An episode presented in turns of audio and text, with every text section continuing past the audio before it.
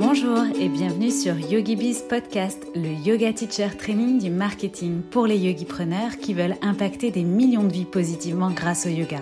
Je suis Cécile, coach et accompagnatrice digitale spécialisée pour les professeurs de yoga. Et chaque semaine, je vous délivre des inspirations, stratégies et conseils marketing éprouvés et applicables immédiatement pour vous construire un business de yoga authentique et rentable grâce aux opportunités du web. C'est parti.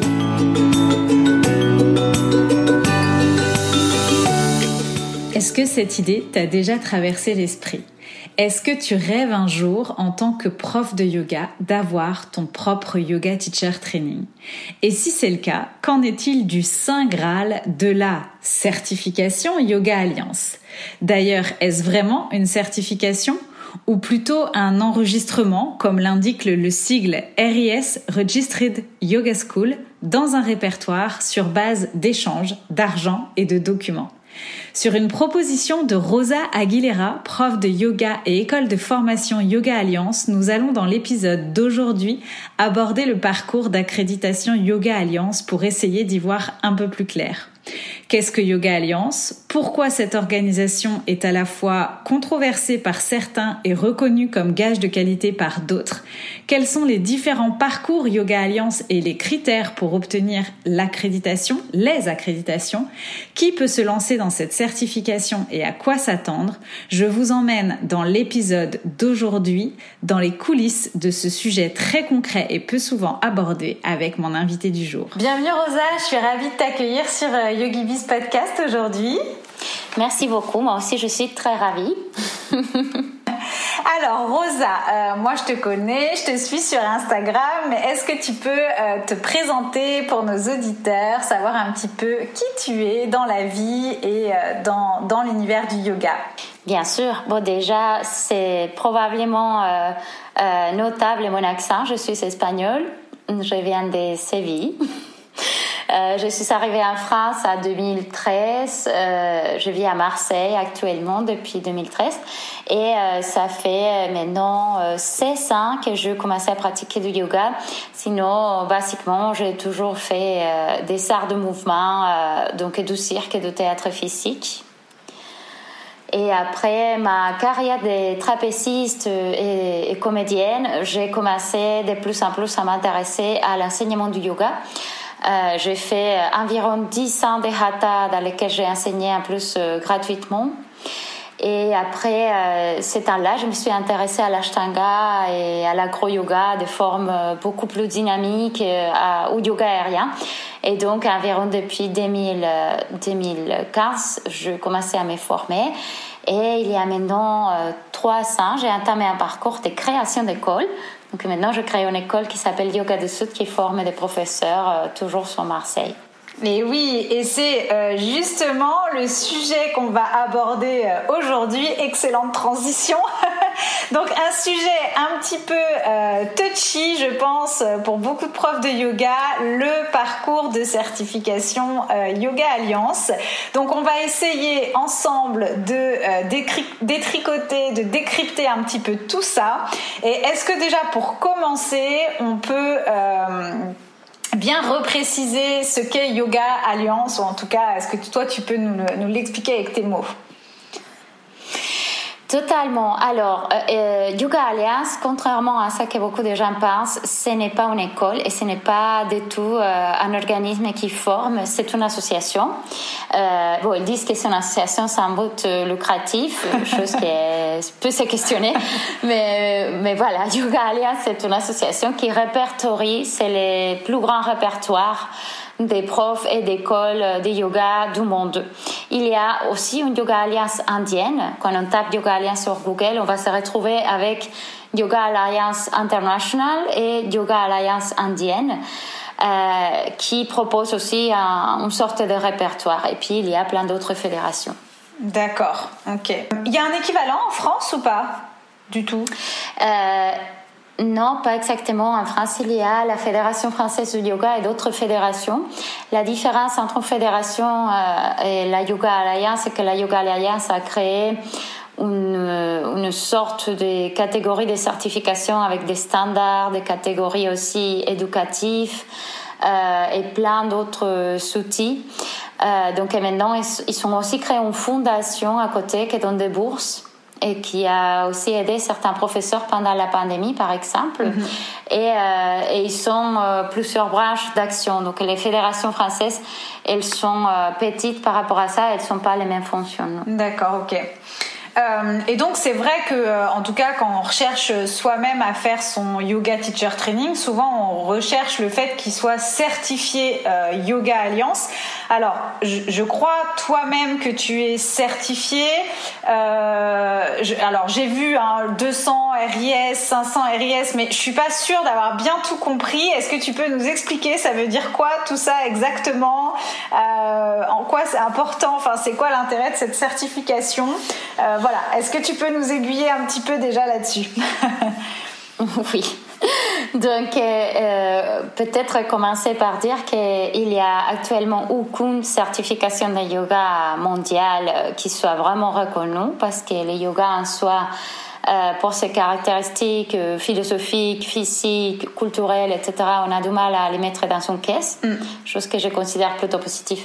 mais sauf le ministère du yoga en Inde, il y a aucun autre organisme qui vraiment régule le yoga de façon mondiale, mondiale ou, même en France. Euh, la Yoga Alliance, ce qu'elle fait, c'est qu'elle répertorie les profs qui sont certifiés avec ces standards à elle. Et pour avoir ces standards à elle, soit comme prof, soit comme école, il faut euh, suivre un parcours qui est d'abord un parcours de formation puis un parcours de création de formation si on devient école. Et donc moi personnellement, j'ai un parcours Yoga Alliance comme prof. Je suis certifiée RAIT 500. Je suis aussi IACEP, formateur euh, continu, formatrice continue. Mm-hmm. Et comme école, nous sommes RAS 200. Nous pouvons former des profs jusqu'à 200 heures mm. avec un programme de yoga vinyasa. Si je veux créer une autre formation, il faut d'abord que je recrée un autre programme et que je demande à nouveau euh, l'évaluation de ces programmes, qu'après on va parler comment ça, ça s'est fait cette évaluation. Et euh, je pourrais à partir de cette année être aussi euh, RAS 500. Euh, avec notre école. Donc, on pourra aussi proposer des formations de 300 ou de 500 heures. D'accord. Alors, en fait, il y a un parcours euh, pour soit en tant que prof, il y, a un parcours qu'on peut faire en tant que prof et il y a un parcours qu'on peut faire en tant qu'école, c'est ça? Exactement. D'accord. Mais chaque école doit avoir des profs qui sont été formés déjà, par soit la DIA, la Yoga mhm. Alliance, soit des professionnels qu'on peut inclure mais il faut avoir un lead trainer qui soit formé par Yoga Alliance et les autres 50 heures, par exemple, en 200 heures, peuvent être données par des professeurs qui ne soient pas Yoga Alliance. Dans mon cas, j'ai un psychothérapeute, j'ai aussi euh, mm. un, kiné, un chirurgien. Donc, ce n'est pas obligatoire d'avoir 100% des professeurs Yoga Alliance. D'accord. Mais en partie, oui. D'accord. Et euh, si je suis professeur indépendant, euh, je dois créer une école pour pouvoir euh, enseigner à 200 heures ou pas? Tout à fait. Oui, c'est ça. Bien... Soit tu crées une école, soit tu peux enseigner dans une école qui a son propre programme mais pour cette, euh, pour cette procédure, donc par exemple moi, si je suis appelée à enseigner dans un autre euh, organisme qui ne soit pas mon école, je dois quand même avoir euh, hérité 200 pour une formation de 200 heures ou hérité 500 pour une formation de 500 heures en tant que prof. En tant qu'école, c'est RIS 200 RIS 500. C'est quoi la différence entre, enfin ça veut dire quoi exactement l'acronyme RIT et RIS je vais te l'expliquer. Alors, je vais expliquer un peu tous les, tous les types de, certifications. Ça va être un peu long, mais je pense que ça vaut la peine. Donc, euh, on commence par la plus basique, RIT 200. RIT 200, ça veut dire que tu fais une formation de 200 heures euh, dans laquelle il y a toutes les matières basiques qui sont techniques, formation et pratique, méthodologie et enseignement, anatomie et physiologie, philosophie, style de vie et éthique du yoga et qu'elles sont réparties plus ou moins de la façon dont la Yoga Alliance euh, a approuvé pour l'école. Donc, euh, j'ai fait cette formation, je suis RIT, je peux donner des cours. Et RIT, ça veut dire quoi RIT Ça veut dire Royal Yoga Teacher, quelque chose comme ça. Euh, donc RAT 200, c'est ça. À partir de que j'ai donné 200 des formations, environ 1000 heures de formation mhm. euh, à des élèves normaux dans des cours, je peux être E RAT 200. Donc ça veut dire que je suis ERAT avec expérience, experience euh, Royal Yoga Teacher. Et donc, euh, je peux aussi commencer le parcours de donner des cours dans des formations des deux censeurs. Pas créer la formation, mais intervenir, parce que j'ai suffisamment d'expérience. Euh, RET 500, c'est la même chose, mais avec 100 censeurs. Donc, tu peux soit faire un autre teacher training en entier des 100 censeurs, Imagine que je me forme, ça a été mon cas, moi je fais une formation de Rata au début de 120 heures mhm. et après je fais 600 euh, heures en Ashtanga. Je n'ai fait 250 et 350. Oui, j'ai plus de, je sais pas combien de milliers de, formations, mais je n'ai plein. Donc, heure été 500, ça sera après avoir fait 500 heures ou 300 heures qui complètent les premières 200. Euh, il faut que j'enseigne 2000 heures et à partir de là, je peux intervenir dans des formations des 500 heures. D'accord. Donc ça, c'est les quatre premières euh, certifications. Et puis, il y a une autre certification qu'on peut avoir qui s'appelle DIACEP. DIACEP, ça veut dire que j'ai une expertise. Donc, quand tu as une expertise, par exemple, toi, tu pourrais très bien être DIACEP, euh, communication et marketing. Euh, donc, ça rentrerait tu peux, parce que tu peux rentrer soit en méthodologie de l'enseignement, soit en euh, aspect euh, professionnel, par exemple. Et donc, tu pourrais créer des formations certifiées Yoga Alliance parce que tu serais expertise, tu serais experte dans ta matière. Donc, ça, c'est YACEP. Et, euh, et tout ça se réfère plutôt à des cours, à des workshops et ateliers dédiés à une catégorie très, très spécifique. Mm. Si je vais faire par exemple, dès l'acro-yoga, les formations d'acro-yoga qu'on donne sont IACEP. Ne sont plus. Euh, et puis pour une école, on peut être RES 200, ça veut dire que j'ai créé une formation de 200 heures et que j'ai fait tout un parcours, euh, que j'ai créé un syllabus, que j'ai écrit un manuel, que j'ai rassemblé une équipe de profs, que j'ai respecté les catégories et euh, que j'ai laissé organiser de façon que ça soit conséquent pour les standards mm-hmm. de Yoga Alliance qui sont un peu euh, stricts. Et, et puis, je envoie tout ça en évaluation. Je suis approuvée ou pas. Parfois, il faut repasser l'examen. Moi, je l'ai repassé une fois. Et après, ton, ta candidature est approuvée, donc tu peux donner la certification à des profs et tu peux aussi vendre ton programme à une autre école. D'accord. Si tu veux. Mm tu peux vendre ta formation à notre école et dire bon moi je peux pas la je sais pas je suis enceinte je peux pas continuer à mm. donner ma formation mais je te permets de prendre ma formation et de la faire toi-même avec un autre prof qui soit également qualifié qui soit euh, oui qui aura aussi son école donc euh, il sera aussi euh, RIS 200 non, il sera RIT. Il peut, il peut être RIT 200 sans être école parce que moi je lui je lui propose d'utiliser mon programme. Ton, ton process, quoi. Ton, d'accord, ok. C'est hyper clair. Hein. franchement, euh, c'est génial. Euh, Merci. Ça rend les choses euh, beaucoup plus simples. Et puis, il y a encore deux catégories. RIS, ça veut dire quoi? Donc, Royal Yoga RIS, ça veut dire Royal Yoga School. Donc, c'est Teacher School. Et donc, il y a aussi 300, donc c'est la même chose, mais pour un, programme des 300 heures.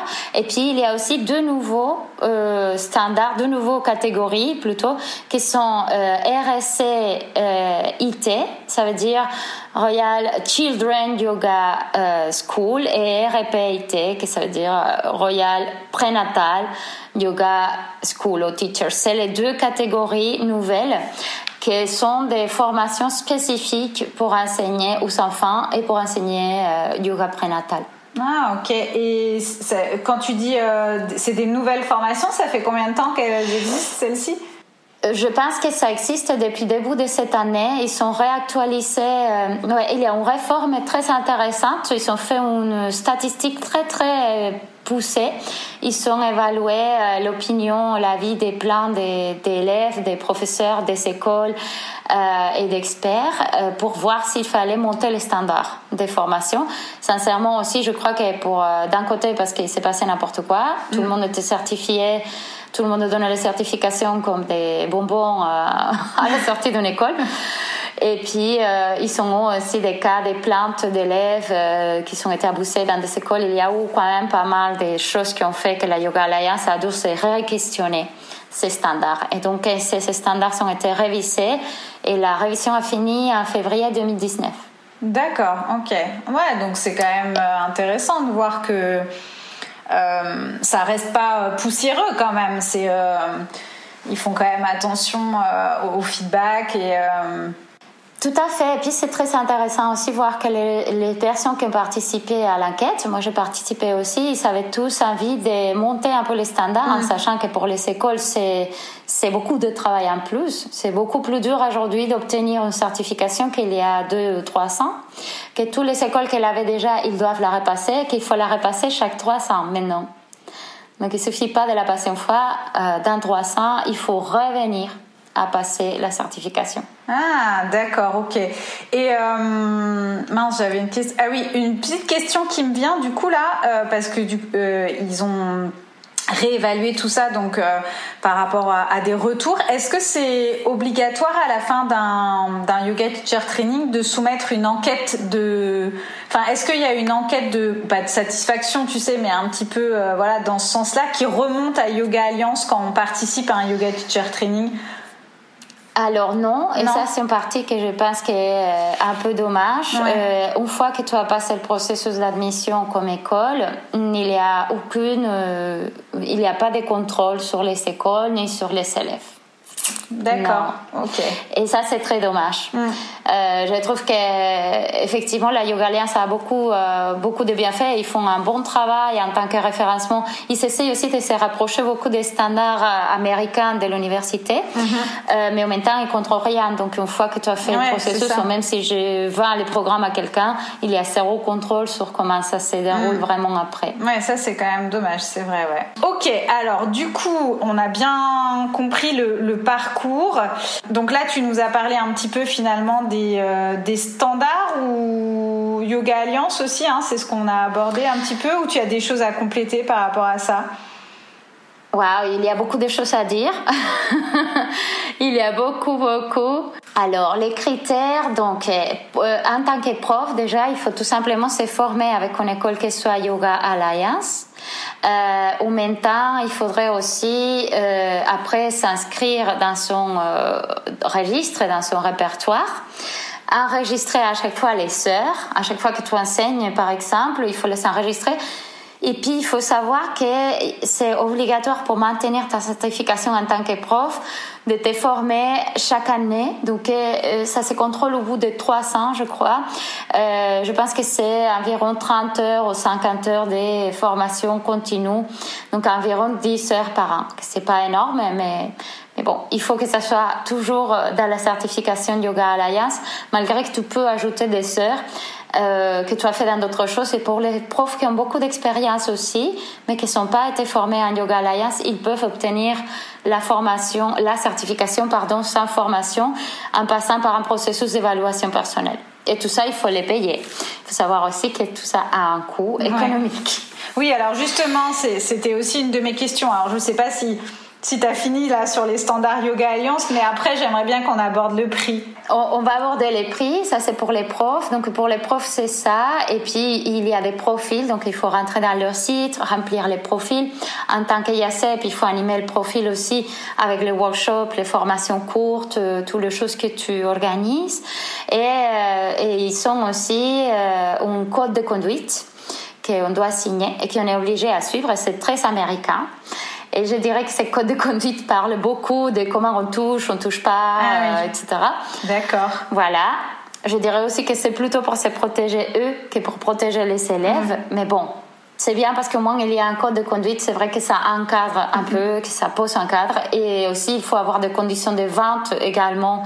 Que si tu es une école, euh, par exemple, euh, data docké ou quoi le, quoi le en France, il faut avoir des conditions de vente, des conditions d'annulation, etc. Tout ça, ça doit être très très clair.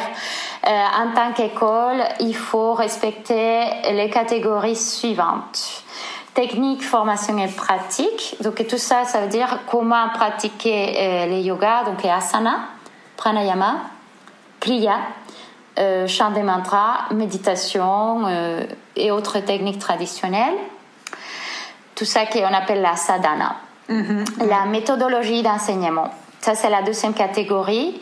Euh, c'est comment enseigner efficacement. Donc, c'est la dynamique des groupes, gestion du temps, priorité d'enseignement, comment répondre aux besoins spécifiques, euh, adapter, les yoga à chaque contexte, à chaque type de groupe, diversifier la, population, comment intégrer des personnes qui, par exemple, je sais pas, je peux avoir un élève transsexuel, je peux avoir un élève, un élève aveugle, je peux avoir un mhm. élève malentendant, etc.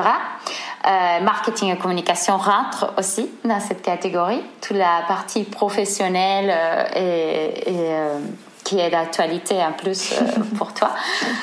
Et puis, anatomie et physiologie, qui inclut l'anatomie et physiologie, bien sûr la biomécanique, l'anatomie fonctionnelle, mais aussi l'énergétique. Donc, tout le système énergétique des nadis, chakras, euh, toute la partie qui correspond au corps physique, mais aussi au corps subtil. Et on n'a pas fini la catégorie. Tout ça en deux senseurs. Ah, Philosophie, style de vie et éthique du yoga. Donc là, ça va être histoire, sanskrit, philosophie du yoga, euh, éthique, euh, euh, tout, tout, la pratique qui englobe un peu euh, comme les yama et niyama, comme les textes classiques, comme comprendre euh, les parcours de ton école aussi. Si j'ai fait de l'ashtanga, c'est pas le même euh, parcours que si j'ai fait du kundalini. Donc euh, comprendre aussi un peu, encadrer toute cette philosophie, cet style de vie. Ça, c'est les catégories que ton programme doit respecter mm. et c'est en plus stéréotyper combien d'heures tu dois donner de chaque catégorie. Je mm. vais pas les dire maintenant parce que ça fait super long. Mais voilà, c'est ça qu'il faut respecter. Et aussi, comme école, comme je l'ai dit avant, il faut repasser une évaluation chaque 300 et refaire à chaque programme. Donc, si maintenant, euh, maintenant, je pense que je vais créer un programme des 300 heures, euh, oui, Hatha Vinyasa. Donc, il faut que je refasse tous les processus avec un nouveau programme, un manuel nouveau etc. c'est du job, hein. Euh, quand on se lance là-dedans, il faut vraiment être passionné, hein, parce que... C'est c'est énorme. Et il y a des formations euh, qui ne sont en revanche pas certifiées, c'est ça? Oui, toutes les formations. Euh, euh, alors, il faut savoir qu'aujourd'hui en France, on peut créer une formation, en France et partout dans le monde, on peut créer une formation de yoga pas certifiée ou certifiée par d'autres organismes, en sachant que le mot certification, il n'est jamais vraiment, vraiment bien appliqué dans ces mm. cas-là, parce que ce n'est pas une certification. Là, dans ces cas, c'est un registre. Oui. Ah, d'ailleurs, c'est ça, c'est pas Royal, c'est Registered Yoga Teacher, Registered Yoga School. C'est ah, un registre, euh, c'est un registre que Yoga Alliance fait avec ses standards et dans le cas de la fédération de yoga, c'est fédéré, comme si tout est fédéré en, euh, euh, escalade. Oui, oui. Tu es fédéré dans, dans un organisme qui dit que tu pratiques et que tu proposes des formations, mais certifié, il n'y a rien. Donc, euh, ouais, tu peux euh, fournir des formations, mais jamais elles seront certifiées. Même les, organismes qui disent, euh, quand ils sont Datadoc ou qualifiés, par exemple, je donne une certification, c'est faux. Il faut savoir que Datadoc et Qualiopi, parce que nous on est en train de les faire aussi, euh, c'est également un label de qualité. Donc ça veut dire que tu as une qualité, mais ce n'est pas une certification. Ouais. Mais alors, du coup, si je peux proposer des formations sans être Yoga Alliance, pourquoi, euh, du coup, se donner la peine d'être Yoga Alliance alors? Enfin, je sais pas si ma question a du sens, hein, mais. Euh, euh, parce que même si ce n'est pas obligatoire, c'est reconnu. Je pense que ça, c'est la première question. C'est un peu bâton, mais on le sait. c'est reconnu. C'est vrai qu'en même temps, moi, par exemple, en tant qu'Espagnol, j'ai vécu dans plein d'autres pays et, je cite encore, j'ai envie vraiment de créer euh, peut-être une école euh, au Mexique. Euh, j'ai d'autres projets qui sont pas forcément en France. c'est la certification qui est la plus reconnue mondialement et ça reste quand même un réseau. Euh, donc c'est un peu comme la question des bon mais si tu peux vendre tes formations en dehors d'Instagram pourquoi aller faire un Instagram et passer trois heures par jour? Parce que ça marche. Mm, mm, mm, donc il y a une raison commerciale il y a aussi une raison de qualité. C'est vrai que quand même c'est des standards et que c'est un processus d'évaluation qui est costaud et qui assure un cadre soit à l'école soit à l'élève. Et, euh, et en même temps c'est probable je veux dire derrière il y a des syllabus il y a plein de documents mm, qui sont là. Mm-hmm. euh, il y a un programme d'études il y a des modules de formation réfléchis il y a un manuel. Et puis je pense que comme euh, aucun gouvernement aucun ministère ni de la culture ni des sports s'est pris le travail de les faire. Eux, ils ont pris le créneau un peu et, ils ont fait ça à l'américaine, mais ils l'ont fait. Euh, et, je pense que pendant qu'il n'y a pas un autre organisme, moi, ça me rassure plus en tant que prof d'abord et puis en tant qu'école d'avoir au moins un processus dans lequel je peux assurer aux élèves qu'ils vont être évalués avec un critère qui ne soit pas le mien, qui est un critère commun. C'est très objectif du coup aussi, ouais. Mm, mm. Oui. Donc, euh, mine de rien, ça assure quand même une, une chose plus équitable, un peu plus carrée, un peu plus claire.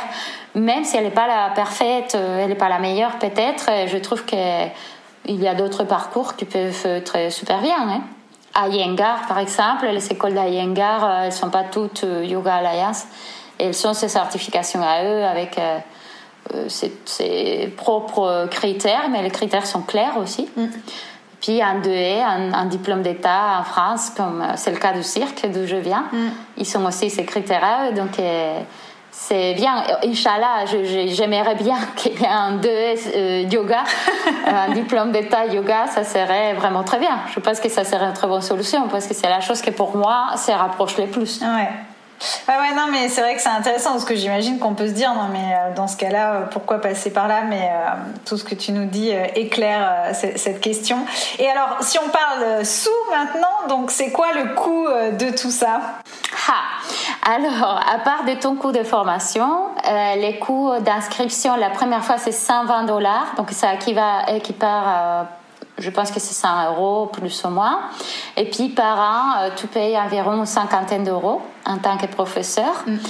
À chaque fois que tu vas monter des niveaux, donc que tu as une nouvelle certification, euh, donc si je suis RIT 200, je veux passer à RIT 500, je dois repayer 50 dollars de plus. Donc ça reviendra à 100 dollars cette année et l'année d'après, ça sera à nouveau 50. Et puis IACEP, c'est environ une vingtaine d'euros par année. Mhm. Ce n'est pas très cher. Et puis pour les écoles, c'est cher. La première fois, c'est 640 euros. Mhm. Et à partir de là, euh, tout repaye 400 euh, et quelques euros euh, par an. Euh, et puis à chaque fois que tu représentes un, un programme nouveau, il faut repayer euh, la validation du programme qui vient aussi à être 600 et quelques euros. D'accord. Et tout, à l'heure, tu nous as dit qu'on pouvait, euh, entre guillemets, euh, redoubler dans le sens où, euh, par exemple, pour une école, la, formation que tu vas proposer ne peut ne pas être acceptée la première fois. Et dans ce cas-là, tu repayes aussi ou Non, la première fois, tu ne repayes pas. tu as quand même une, en fait, tu as un audit, une sorte d'audit avec Yoga Alliance. Moi, j'en ai eu deux. J'ai eu la chance d'avoir deux parce que ils, ils ont fait l'effort de trouver quelqu'un qui parlait espagnol parce qu'ils savaient personne qui parlait français. Moi, j'ai présenté tous les documents en français. Je pense que ça, on pourrait parler un tout petit peu pour les personnes qui sont intéressées à les faire. Oui, c'est vrai. De la question langue qui est très présente en France. Donc euh, voilà, moi personnellement, je travaille, euh, je parle cette langue et je travaille en cinq. Donc euh, français, anglais, espagnol, italien et portugais. donc j'ai présenté le programme en français parce que c'était le programme de mon école à Marseille. C'est le mm. programme que j'allais présenter euh, pour cette école. Donc, euh, pour euh, lire les documents et tout ça, ils se sont débrouillés, mais pour faire l'audit, ils ont cherché quelqu'un d'espagnol parce qu'ils ne trouvaient pas quelqu'un qui parlait français. Ah ouais. Mm. Voilà, donc les documents, on peut les présenter dans sa langue. Si vous voulez faire votre programme d'école, c'est possible de les faire en français. Pour l'audit, je vous conseille de les faire soit en anglais, soit en espagnol, soit vraiment les pressionner un tout petit peu, les appeler, les écrire des mails et leur dire on vous paye bien pour faire ça. Donc, débrouillez-vous pour trouver quelqu'un qui travaille dans ma langue. Ouais, parce que ça complique quand même vachement le truc de devoir présenter ah, bien euh, l'audit euh, en, en, anglais ou en, dans une autre langue quand même. C'est chaud. Mais bien sûr. Après, j'aime bien euh, être polyglotte et je crois qu'aussi il faut ouvrir un peu sa tête et savoir, savoir apprendre dans plusieurs langues. Ça évite de vieillir. Ouais. Euh, les neurones vont être contentes. c'est clair. Mais euh, je vais vous donner une astuce. Là, c'est bonus, astuce, euh, astuce propre que je donnerai seulement dans ce podcast. Si vous allez à Google, il y a une extension en haut que vous pouvez installer dans les Google Search qui traduit la page en français. Donc toutes les informations apparaissent magiquement en français. Et j'ai découvert ça après galérer euh, beaucoup. Ouais, parce qu'au début, je devais faire Google Translate avec toute la page pour la comprendre pleinement. Google Translate, c'est pas toujours la meilleure chose. Et là, bon, il me traduit au moins en français d'abord et comme ça, je peux préparer plus facilement. Euh, les lives comme celui-ci. Ouais, ouais, d'accord. Ah ben merci pour euh, l'astuce bonus. merci Rosa. Mais non, euh, c'est quand même du sport, hein, toute cette certification. Euh, alors du coup, ça serait quoi, toi, tes conseils par rapport à tout ça? Par quoi commencer? Enfin, voilà, si, si on imagine se lancer, quels, sont, quels sont tes conseils? Bien. Hmm. Bon, mes conseils sont euh, d'abord se former beaucoup. Euh, moi personnellement, j'ai une grande passion pour l'enseignement. J'ai une grande passion pour euh, les yoga, mais l'enseignement pour moi a commencé très tôt, beaucoup plus tôt que les yoga en soi. J'ai commencé à enseigner quand j'avais 16 ans. J'ai 41 aujourd'hui, donc ça fait 26 ans que j'enseigne. Ouais. J'ai commencé à enseigner du théâtre, mais je pense que la première chose, si on veut former, c'est être formé correctement et avoir un tout petit peu d'expertise pour deux raisons. Euh, comme tu sais bien, déjà rien que pour vendre, pour pouvoir vivre de ça qu'on fait, qui est un métier quand même dur, compétitif, pas reconnu, mm. pas très clair. Euh, si tu as un tout petit peu d'expertise et une bonne formation et que tu connais bien, euh, tu pourras avoir euh, quatre pattes dans ta table des enseignements et très bien sûr du processus que tu entends. Sans parler de yoga alliance encore, hein, tout simplement si tu veux oui. t'initier. Comme anecdote, je commençais à vraiment à me dire je veux créer une école quand j'ai connu une personne qui donnait des formations qui étaient totalement pourries. Et je me suis dit, c'est pas possible, j'ai envie de proposer quelque chose de mieux. Et je trouve très dommage quand je trouve des formations qui sont pas bien. Parce que la formation est quelque chose de passionnant et c'est beau quand tu trouves quelqu'un qui vraiment te donne des outils et t'accompagne. Et donc, pour Yoga Alliance, euh, il faut commencer par se former avec Yoga Alliance, évidemment. Et avoir au minimum un RAS, puis avoir deux ans d'expérience et 1000 heures d'enseignement. Mm. Donc euh, c'est un peu la répétition, mais il faut avoir un peu d'expérience. Et puis, si on veut devenir école, je conseillerais d'abord de euh, demander carrément à d'autres écoles ou à d'autres profs qui ont créé des formations à vous donner euh, des informations sur leur syllabus, leur programme. Vous allez peut-être penser, ah, mais qui va me donner ça? Mais non, mais en fait, il y a, il y a même sur Internet euh, des programmes qui sont en ligne euh, et, je pense que tout le monde a envie d'accompagner aussi. Moi, je suis aussi, euh, j'ai toujours envie d'accompagner un tout petit peu, même si j'ai beaucoup de choses à faire. Mm. Et puis, il faut aussi avoir soit une bonne équipe, soit être très doué pour pouvoir organiser cette syllabus. Syllabus, c'est le programme. Mm, mm. Donc, euh, il faut quand même avoir ambition de champ très très grande pour pouvoir organiser les contenus.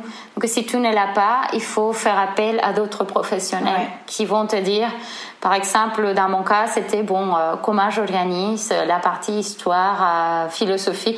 Donc, j'ai appelé la prof avec laquelle je m'étais formée les deux dernières formations qui m'avaient beaucoup plu et je lui ai dit, Hannah, est-ce que tu veux venir dans ma formation? pour mm. structurer ça, etc. Une autre chose importante, c'est euh, de créer un manuel. Donc pour créer le manuel, pareil, il faut dédier un temps. Donc savoir qu'il va falloir dédier du temps de ta vie à écrire. Mm. Ou bien, une autre option, ça serait de créer avec euh, ton équipe un manuel où chacun écrit une petite partie. Mm. Et peut-être... Euh, même il y a des, des, comme il y a des copywriters, il y a des personnes qui écrivent des pages web. Je pense que ça mm. serait un métier à créer écrivain de manuels de yoga. Ah yes, voilà une excellente niche. Avis euh, aux profs de yoga qui voudraient faire ça. enfin donc euh, avec des qualités de copywriter, mais effectivement c'est une excellente idée. Dans mon cas, ça a été, euh, j'ai écrit mon manuel, c'était avec euh, beaucoup de joie et beaucoup de souffrance, les deux, c'était vraiment un accouchement. J'imagine, bah, ça doit être comme quand on écrit un livre, quoi. Hein. Je pense qu'on passe par toutes les émotions. Surtout quand on n'écrit pas dans ta langue maternelle. Ah oui, j'ai eu beaucoup de chance, euh, beaucoup d'amis qui ont fait les corrections et, et j'ai continué à les faire et à les réviser à chaque année. Il y a toujours des choses à améliorer. Et ce manuel, c'est ce que c'est ce que tu présentes à la certification, hein, c'est ça? Tu présentes les manuels, mais aussi il y a d'autres documents. Donc en gros, tu dois présenter un document dans lequel tous les, les modules sont décortiqués. Donc tu dis qu'est-ce qui va être fait dans chaque module, comment ça va être évalué. Euh, il faut aussi avoir différents types d'évaluation. Donc évaluation un peu comme euh, en France, à chaud, à froid, avec différents supports. Il faut que tu présentes aussi tous les supports que tu vas utiliser, soit vidéo, document PDF, euh, si tu utilises quiz, si tu utilises euh, d'autres supports. Euh, et puis, il faut aussi présenter les calendriers de la formation, donc combien d'heures par jour tu vas travailler et de quelle façon cet horaire est, organisé, en sachant que tu peux pas travailler plus d'un nombre d'heures par jour, etc. Et puis, il faut présenter le manuel et puis tu passes un audit. Dans mon cas, j'avais passé un audit parce qu'il euh, y avait des choses qui n'étaient pas suffisamment claires dans le déroulement de chaque module. D'accord. Et en fait, c'était parce que j'avais rempli tous les modules en anglais et j'avais envoyé le manuel et les syllabus en me disant bon, mais ça va passer parce que de toute façon, ils vont voir que le manuel c'est bien, que tout ça. Mais en fait, c'est pas la même personne qui lit une chose que l'autre. Donc, euh, ils sont une équipe qui, une partie va lire ça, une partie. Donc, euh, ils m'ont appelé, ils m'ont dit non, mais en fait, il te manque des choses dans ce document. Mm. Donc, fait, je dois un peu refaire l'audit et finalement, ça, ça a passé. Donc, c'est, voilà, c'est un vrai travail. Ah, euh, c'est un vrai travail très, très poussé, oui. C'est passionnant de t'écouter en parler, mais effectivement, je pense qu'on se rend bien compte aussi de la charge de travail, de l'investissement. C'est quand même, c'est quand même touchy, ouais. Et tu disais juste, euh, tu as dit qu'il fallait euh, avoir 1000 euh, heures d'enseignement. Il faut qu'elles soient déclarées, comme tu disais tout à l'heure, sur Yoga Alliance. Ça veut dire qu'à chaque fois qu'on enseigne, on pointe un petit peu, quoi. On vient déclarer nos heures. Ou il suffit. Ouais, ouais, d'accord. Donc c'est 1000 heures qu'on a pris la peine de, de déclarer. Et, et, on peut les déclarer d'un coup quand on se décide en disant, bah voilà, j'ai donné deux heures de cours tous les jours pendant X semaines pendant X mois ou... Oui, d'accord. Si, après, c'est 1000 heures pour être ERT 200, donc euh, Experience euh, Registered Yoga Teacher 200 Hours, euh, et c'est 2000 si c'est ERT 500. Euh, en gros, tu les déclares en module aussi, et c'est important de savoir que si par exemple tu donnes des cours prénatal ou enfant, ça te convient vraiment de les déclarer à part, de, les, de spécifier quel type de, de yoga tu as enseigné parce que euh, si après tu veux avoir une certification euh, yoga pour enfants ou yoga prénatal, ça compte quelles heures que tu as donné de ce type de yoga spécifique. Euh, sinon, moi, par exemple, j'ai donné aussi des informations sur si c'était des workshops YACEP, si c'était des, des, formations des pros, si c'était mes cours hebdomadaires, etc. Et une chose que j'avais oublié pour les écoles, il faut aussi déclarer combien d'élèves, toi. Il y a un mm. pourcentage euh, spécifique des profs euh, élèves. Et il faut aussi un processus d'admission de la personne. Donc il faut dire euh, qui tu vas mettre, pourquoi, comment, comment tu vas évaluer si la personne elle peut suivre ton programme ou pas. Donc tout ça certifie quelque part malgré tout, que, que ne soit pas n'importe qui et n'importe comment qui fasse du yoga et surtout qui l'enseigne et qui crée des formations après. Et quand tu dis, euh, donc ça, ça, prépare éventuellement après à être Datadoké ou à Calliope, ça prépare au financement, mais aussi il faut savoir qu'en France, comme le yoga n'est pas reconnu, euh, en fait légalement, légalement, il faudrait être soit euh, euh, coach sportif, soit par exemple euh, avoir fait un master en sport, etc., ou, être kiné si on l'oriente plus thérapeutiquement. Euh, mais sinon, il n'y a aucune certification et donc si je veux donner une formation, je dois être centre de formation. Et pour être centre de formation, d'abord, je dois me déclarer à la directe, donc déclarer euh, mon activité de formation. Euh, pour ça, il faut aussi avoir un programme de formation avec des objectifs clairs pour, euh, par jour, etc. Je viens de suivre, euh, de finir une formation sur création des centres de formation. Donc, c'est ouais, c'est un processus aussi un peu, un peu intense. Mais les processus de Yoga Alliance, à moi, m'a aidé à comprendre le Datadoc et le Qualiope. Enfin, il y a des similitudes, en fait, dans le fait d'avoir une pédagogie, une organisation, un process, des documents, des, des points de passage, des points d'évaluation, euh, s'assurer euh, voilà du, du, du, euh, du, parcours, du chemin que les élèves vont, vont faire, s'il va y avoir les résultats, etc. Donc oui, oui c'est clair que je, je, connais un petit peu du coup les normes pour pour faire financer des formations et effectivement oui c'est très c'est assez lié quand même ouais.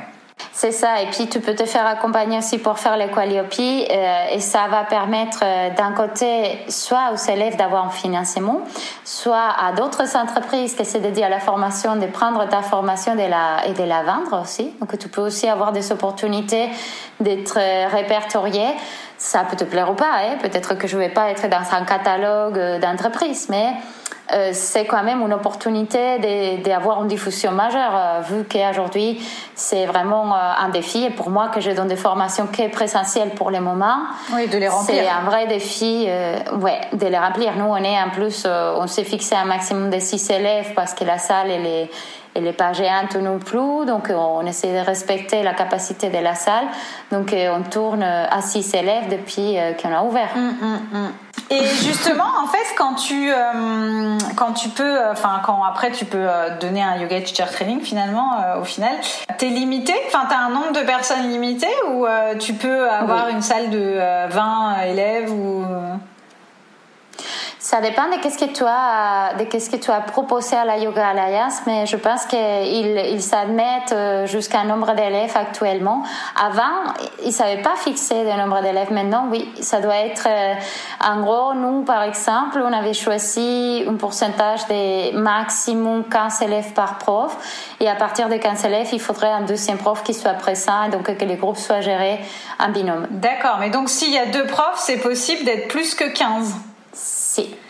Y a deux profs, c'est possible qu'être plus que 15. Mais ça, encore une fois, c'est moi qui l'ai choisi pour euh, maintenir une qualité. Après, il y a des, écoles qui un peu euh, font pas très attention à ça. Et puis, je pense que ça dépend aussi un peu du type de yoga que tu enseignes mm. et de, qu'est-ce que tu peux gérer. Je sais que certaines choses, euh, j'ai besoin vraiment d'être là, de voir les élèves, de les accompagner personnellement. Et alors qu'il y a d'autres choses qui pourraient très bien se faire avec moins de personnes et puis se faire même en ligne. Euh, je ne me suis pas encore lancée dans la formation en ligne, mais ça va bien arriver. mais euh, mais c'est vrai que pour créer une formation de pranayama ou pour créer une formation d'histoire et philosophie ou même de pédagogie, on pourrait très bien avoir des formations à 100, 200 élèves avec des accompagnements différents. Mais, euh, mais ouais, du coup, c'est sûr que 6 élèves, euh, alors que tu pourrais finalement aller jusqu'à 15, euh, c'est pas la même rentabilité non plus, quoi. Ah non, non. Nous, on est vraiment euh, pas rentable et, on avait ouvert l'école en août, donc probablement on va devoir la fermer physiquement euh, fin de cette année et, on verra qu'est-ce qu'on trouve après, où est-ce qu'on peut faire, où est-ce qu'on va s'installer. Et du coup, euh, donc toi, je sais que tu n'as pas fait de, t'as, pas fait de yoga teacher training en ligne, mais par contre, on en a vu quand même beaucoup se développer là ces derniers mois. Alors, d'ailleurs, assez vite. Alors, quand j'entends tout ce que tu me dis euh, sur tout le process, alors j'imagine que les gens qui ont développé, enfin les profs de yoga, je dis les gens, mais les profs de yoga qui ont développé un yoga teacher training en ligne, c'est quoi? C'est des gens, euh, des profs qui avaient déjà des yoga, enfin le, le, droit d'enseigner, enfin des yoga teacher training en présentiel et ils ont eu à mettre quelque chose à jour pour pouvoir enseigner en ligne? Ou euh, ça peut être des profs qui sont partis de zéro et euh, Yoga Alliance a facilité euh, du coup tout ça pour pouvoir bah, créer un, un, yoga teacher training en ligne rapidement. Comment ça s'est passé? Non, c'était plutôt, c'est plutôt la première option. Pourquoi? Parce que euh, vous que Yoga Alliance avait actualisé les standards juste avant le Covid, je, je m'en doute que personne s'est dit bon, je vais faire maintenant la certification en ligne tout d'un coup parce que c'est un processus très long. Donc je pense que c'est plutôt le contraire. Tout le monde s'est adapté. En fait, Yoga Alliance, aucune formation, même pas un IACEP, était était certifiée si elle était 100% en ligne. Euh, la formation devait avoir des heures de contact. Et, et, ça par rapport aussi à ces statistiques qui sont faites, à ces sondages qui sont faits où la majorité des profs ont dit non, euh, quand le yoga traditionnellement ça se passe beaucoup de maîtres à élèves, il faut un peu de présence, il faut que les profs soient en contact avec l'élève en personne, au moins en partie du temps, les profs principaux, les leaders euh, trainers les autres profs, ils peuvent être à distance. Donc, euh, les formations qui se sont adaptées en ligne l'ont fait avec un, une clausule qu'ils sont, ils sont mis euh, d'urgence euh, dans laquelle ils sont dit, OK, euh, vous savez entamer déjà un teacher training, continuez en ligne. Et puis, ils l'ont rallongé il y a deux ou trois mois. Ils sont rallongé cette spécificité. Après, sincèrement, en connaissance des causes de la réalité, je sais qu'il y a beaucoup, beaucoup de formations qui euh, se passe euh, plutôt en ligne et puis ils font une semaine de stage en présentiel et, et, euh, et voilà, et c'est tout. Donc, comme je dis avant, il n'y a pas de contrôle de la part de Yoga Alliance sur qu'est-ce qui se passe après. Il n'y a pas de contrôle non plus sur les heures que tu enregistres dans le système. Donc, je pourrais dire que j'ai enseigné euh, 3000 heures pendant cette année. Et... Ouais. et ça, ça, ça passerait. Donc il n'y a pas de contrôle. À, la fin, c'est c'est l'honnêteté de chacun euh, de, de, suivre ça et puis c'est l'amour de chacun pour que le yoga ne se perd pas, mm. ne se déforme pas. Ouais, voilà. mais c'est vrai que oui, oui, on, peut se poser des questions quand même. Et, hum, et ces yoga teacher training, ils ont, euh, ça, va continuer. Euh, yoga Alliance, du coup, euh, va faire perdurer cette option ou, ou est-ce que c'était vraiment juste pour euh, réagir à la crise sanitaire pour un petit peu protéger du coup les profs de yoga euh, qui, avaient, qui ont cette activité ou? Je, je ne sais pas. Je, je, me pose la question aussi. Je me pose la question d'un côté s'ils vont continuer d'un côté parce qu'il y a une pression économique euh, qui fait que tout le monde qui vivait de yoga et, et ici c'est encore très très nouveau. Mm. il y a très peu de yoga en France même si on passe le contraire mais euh, aux États-Unis, c'est vraiment un studio à chaque coin de rue, beaucoup d'activités. Donc, euh, je pense que tous ces gens-là, ils font pression pour que ça puisse se continuer même en ligne, en dépit parfois de tout de la qualité de toutes les autres choses, de qu'en ligne, on n'est pas tous capacités à les faire vraiment bien. Euh, et puis, il y a une deuxième raison, c'est qu'ils ont mis en place eux-mêmes un système qui grandit de plus en plus des webinaires. Des, je suis, j'assiste souvent, hein, au moins une fois par mois, à ces webinaires, à ces petites formations qu'ils proposent aussi, avec plein de profs de partout dans le monde.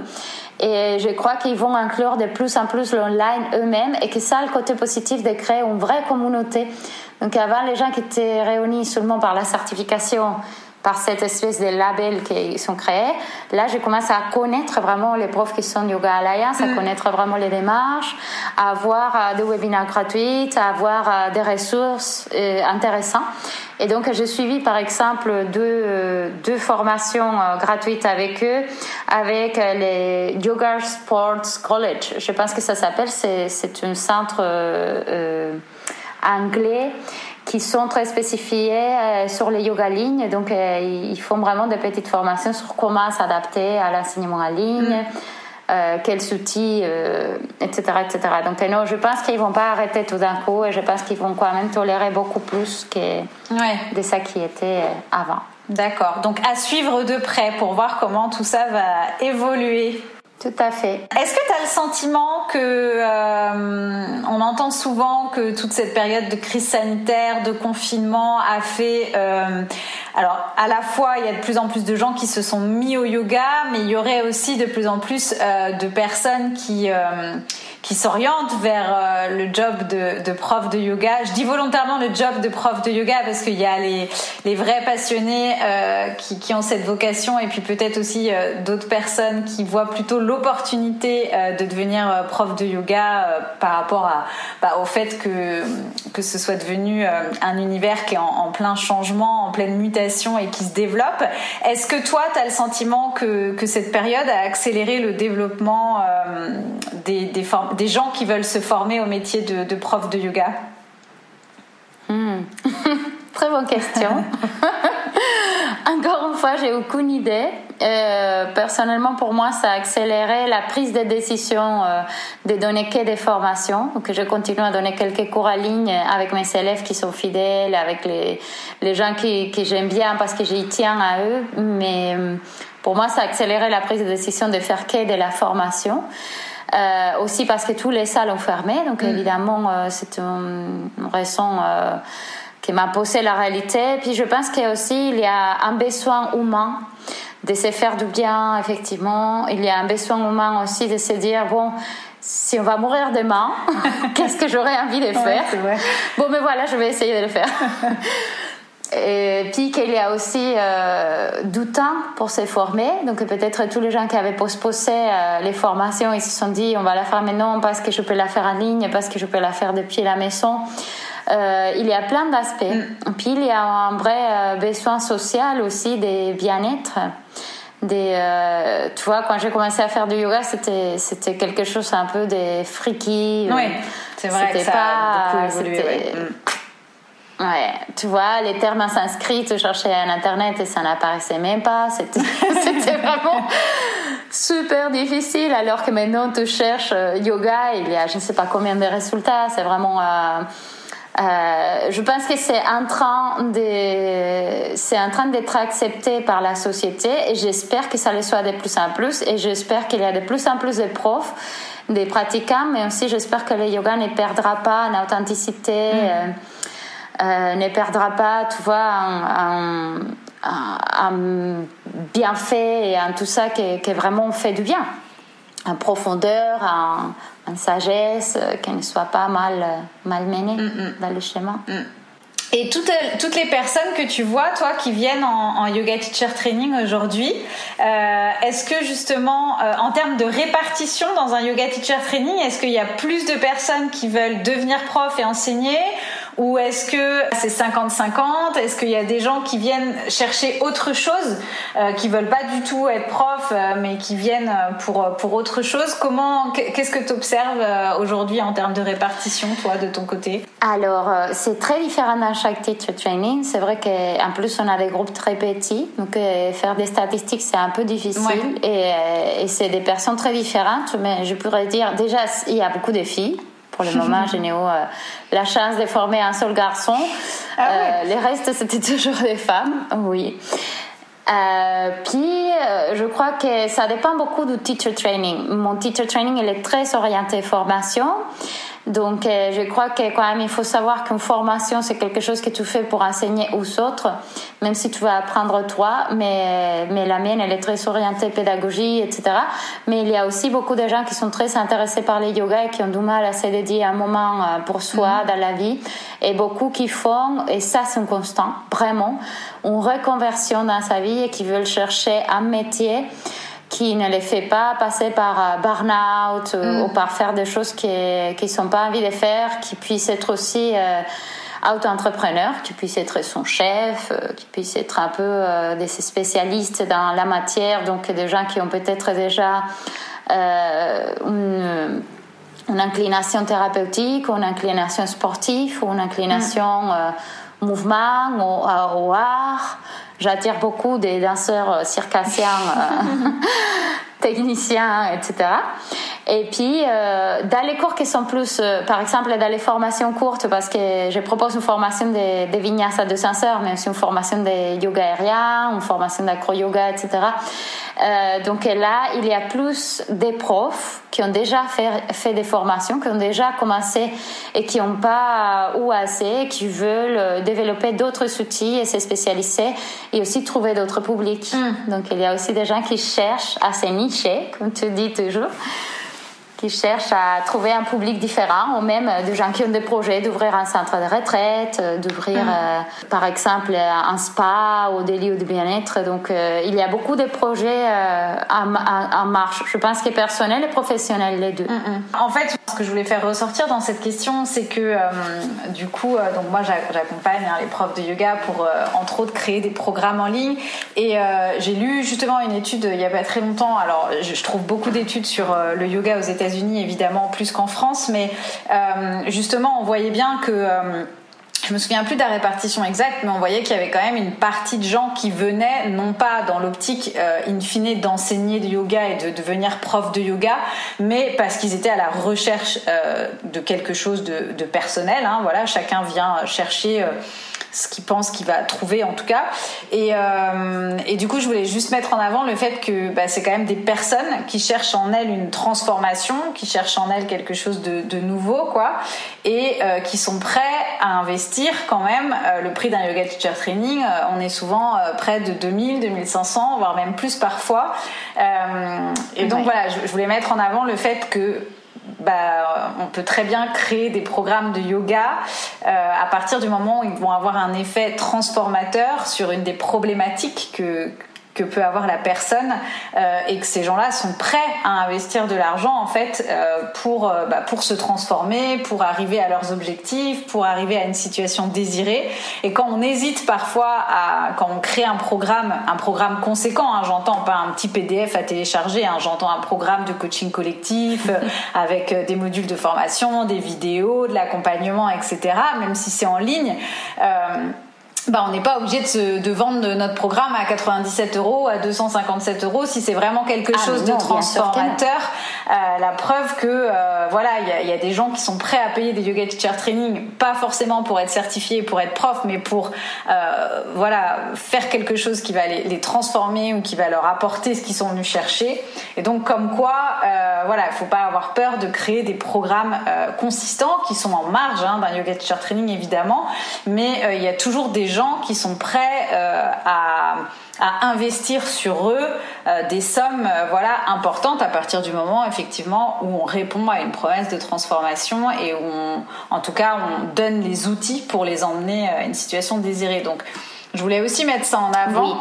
Tu as totalement raison, Cécile, mais il faut, il faut bien avoir les focus. Euh, et je le dis parce que je me trouve avec ce problème parfois dans les formations. Il faut bien avoir les focus qui différencient entre une formation des professeurs et un processus thérapeutique. Exactement. Pour une raison très simple. Quand tu fais un processus thérapeutique, tu es là pour être aidé toi sur toi-même. Mm. Quand tu fais une formation, tu es là pour être aidé à enseigner, à guider les autres que tu peux pas être guidé sur toi-même, tu peux pas être centré sur toi et ta problématique tout le temps. Tu dois avoir être déjà dépassé ça, être un adulte euh, bien formé, euh, travailler sur toi suffisamment pour arriver à ça. Mais pourtant, tu as quand même beaucoup de personnes qui vont dans les yoga teacher training pour ça, parce qu'ils viennent chercher ça. Mm. Oui, et ça serait génial de créer plus d'expériences comme ça et de les spécifier aussi, de dire ça c'est l'endroit Ouais, voilà, de les décorréler de, ouais, d'une formation qui est plus euh, justement destinée à enseigner et à transmettre la pédagogie de l'enseignement, parce que comme tu dis, on n'y va probablement pas avec euh, déjà le même euh, regard sur soi, les mêmes attentes, etc. Et c'est exactement. Et ben justement, moi je j'aide les profs de yoga à créer plutôt des programmes qui vont dans le sens de la thérapie plus que dans le sens euh, de l'enseignement euh, et de la pédagogie. Et bravo pour les faire. C'est nécessaire. Et alors, juste dernière petite question, parce que justement là, on parlait un petit peu des, des prix des, euh, des, yoga teacher training. Alors, comment on fixe le prix d'un yoga teacher training? Hmm. ah. C'est une bonne question, non On regarde son porte-monnaie. on, voit de combien on a besoin. Et... c'est ça. Non, on les fixe, euh, on les fixe euh, déjà, on les fixe parce qu'on doit faire un budget pour euh, Yoga Alliance aussi. On doit budgetiser un peu la formation. Donc d'abord, on doit mhm. savoir combien ça va nous coûter. Nous coûter en temps, à nous, en tant que faire les processus de création, les lieux où on va donner les trainings. Si c'est un lieu physique ou si c'est online, ça serait la même chose parce qu'il faut de toute façon bien un lieu pour euh, filmer des équipements, les matériaux qu'on va devoir acheter ou qu'on va devoir euh, euh, utiliser, les matériels aussi à niveau si on a par exemple des logiciels qui vont nous servir, comme j'ai des logiciels pour l'anatomie, ou parfois si on a des logiciels aussi pour faire les suivis pédagogiques des élèves, mm. tout ça c'est quand même ça a un coût.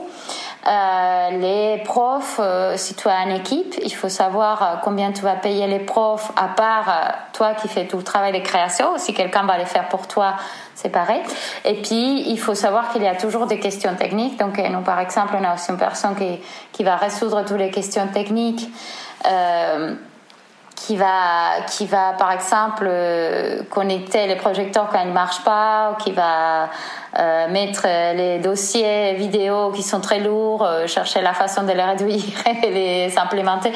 Donc il y a il y a beaucoup de choses à réfléchir et je pense qu'il faut aussi faire un peu d'études de, quel est les prix à l'endroit où tu enseignes pour adapter les prix. Donc pas, pas, dans les cas dans les teacher training c'est un peu spécial, mais dans les cas d'une retraite ou d'un workshop ou des formations courtes, si je donne la même formation au Mexique ou au Sénégal, comme ça m'est arrivé de faire, euh, je ne peux pas faire payer la même quantité parce que tout simplement, je n'aurai pas de public ou je vais avoir très peu de public. Mm. Et puis parce que moi-même, j'ai des valeurs qui, qui que je tiens de respecter, que c'est de m'adapter à que tout le monde puisse accéder. Mais en France, euh, nous, on est par exemple maintenant à, je pense, 15 ou 16 euros de l'heure pour les formations longues et 20 euros de l'heure pour les formations courtes.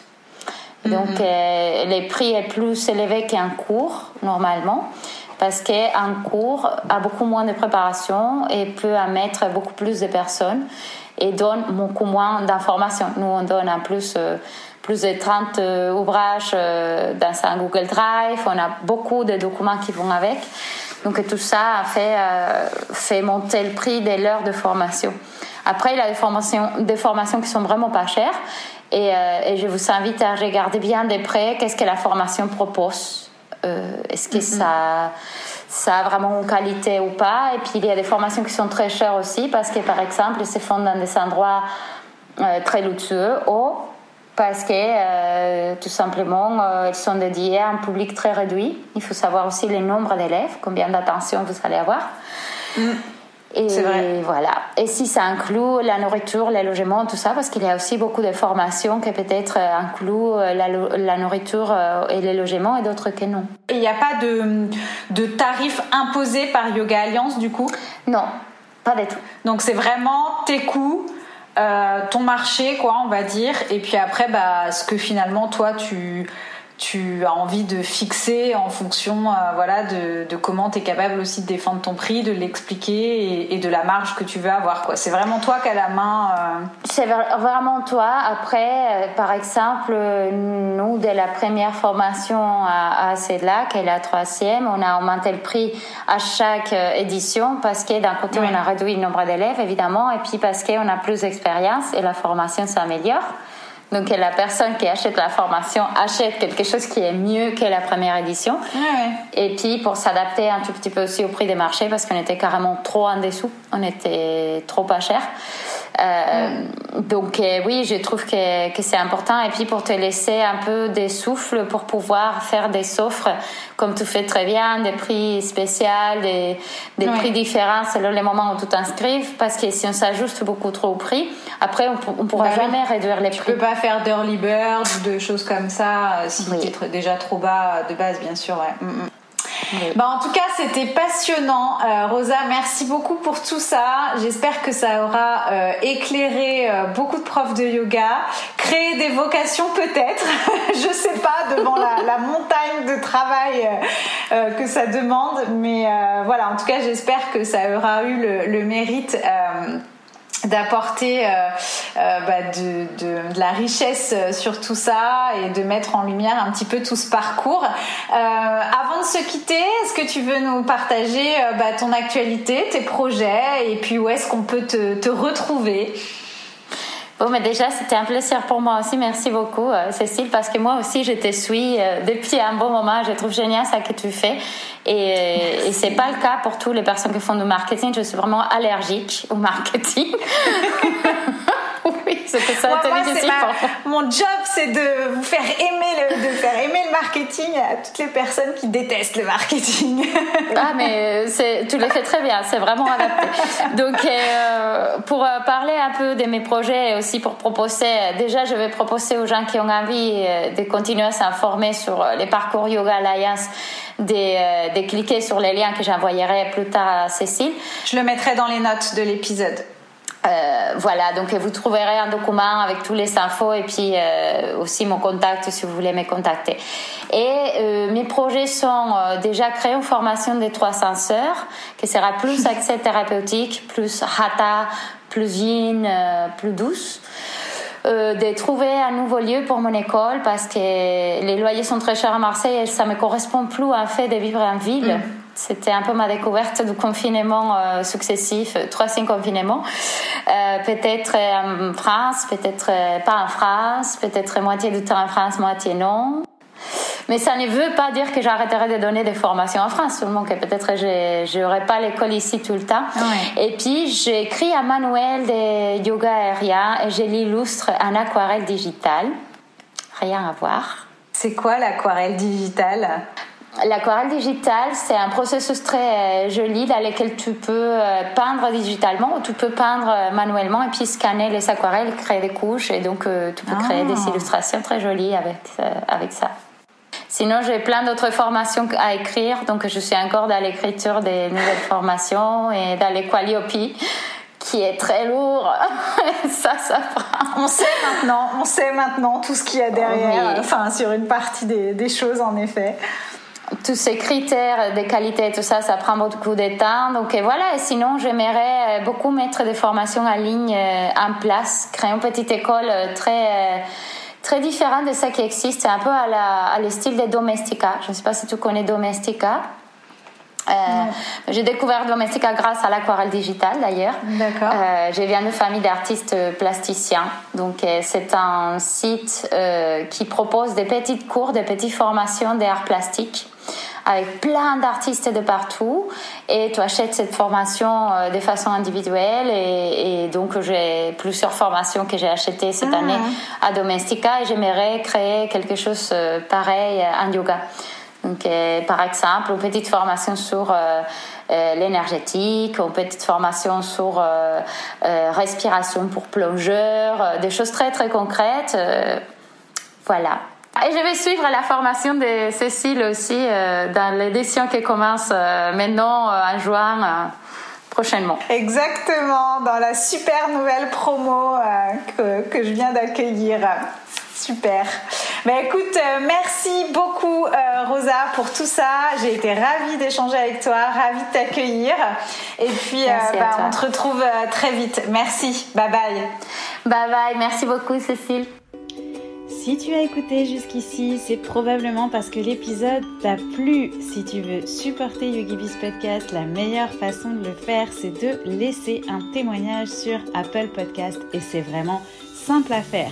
Tu vas sur l'application Apple Podcast, tu cherches YogiBiz Podcast et une fois que tu as trouvé le podcast dans la liste, tu cliques sur s'abonner et puis tu descends tout en bas jusqu'à la section évaluation et avis. Ici, tu cliques sur 5 étoiles et tu peux me laisser ton témoignage. Dis-moi par exemple pourquoi tu écoutes YogiBiz Podcast et comment le podcast a eu un impact dans ton business. Un énorme merci à toi d'avoir pris le temps. À la semaine prochaine. D'ici là, porte-toi bien. Bye bye.